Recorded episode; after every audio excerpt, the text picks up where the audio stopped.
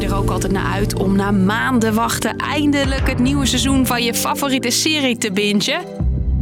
Nou, het kan zijn dat je misschien nog wat langer moet wachten. We're, you know, I think asking for very fair compensation, and uh, and basically the the studios laughed at us. Duizenden scenario-schrijvers in Amerika schrijven niet meer. Door die staking lopen populaire series vertraging op en gaan bekende late-night shows op zwart. Wat is er aan de hand in schrijversland? Ik ben Hilde en ik neem je mee naar Hollywood. Lang verhaal kort.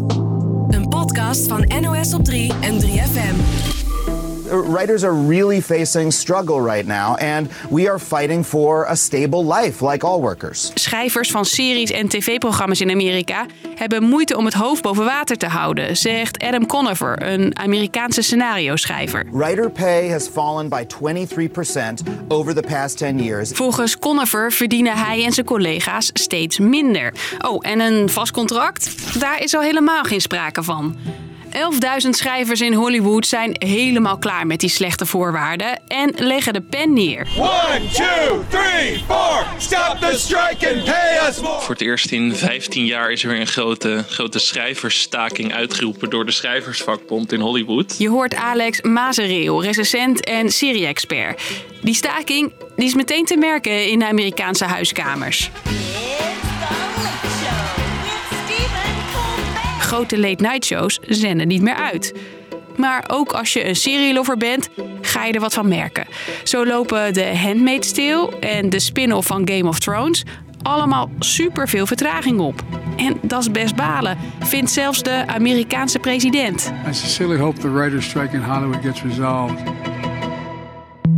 En die staking die heeft nogal wat impact. Want scenario-schrijvers zijn mega belangrijk, zegt Alex. Ja, een, een schrijver is eigenlijk eh, verantwoordelijk voor, voor alles wat je in een serie ziet. Dus of het nou, eh, of het nou locatie is, of, of dialoog tussen personages, of eh, situaties waarin personages belanden. Alle scènes, teksten en grapjes komen uit de pen van de schrijver. Dat doet zo'n schrijver niet alleen.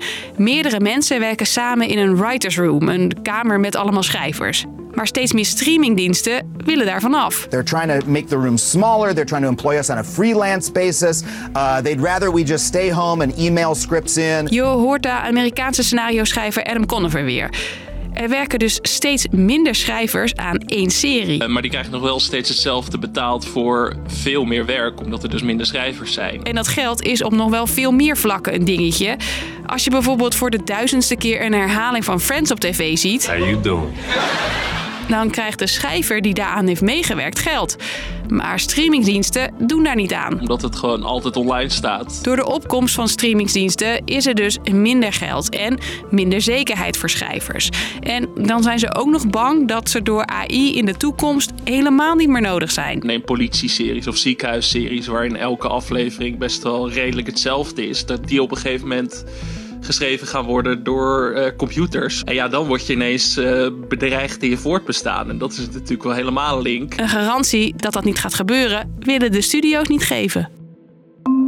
Het einde van de schrijverstaking is voorlopig niet in zicht, denkt seriekenner Alex. Ze zijn eh, in Hollywood best wel pessimistisch. En hoe langer het duurt, hoe meer wij dat gaan merken. Je krijgt verhaallijnen die of heel slecht lijken uitgewerkt of een beetje ineens verdwijnen. Dat weten we namelijk nog uit 2007. Toen was er ook zo'n writer's strike. En dat eh, zag je meteen terug. Well, well, well.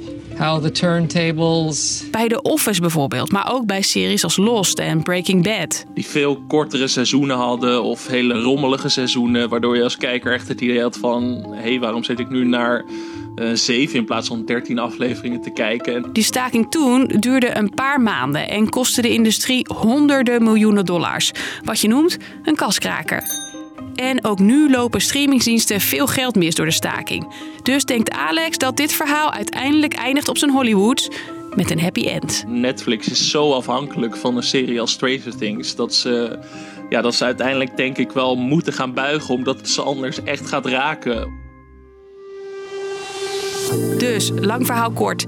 Scenario-schrijvers in Amerika staken. Ze vinden dat ze te weinig verdienen, terwijl ze wel steeds harder moeten werken. Ook willen ze meer zekerheid over dat ze hun baan kunnen houden en dat hun werk niet wordt overgenomen door AI. De staking heeft grote gevolgen. Programma's gaan op zwart en series lopen vertraging op. Een oplossing lijkt voorlopig nog niet in zicht. Al is een plot twist in Hollywood natuurlijk nooit ver weg. Dat was hem weer voor vandaag. Oh, en uh, wij staken niet door. Dus morgen schrijven we weer een nieuwe podcast voor je. Doei!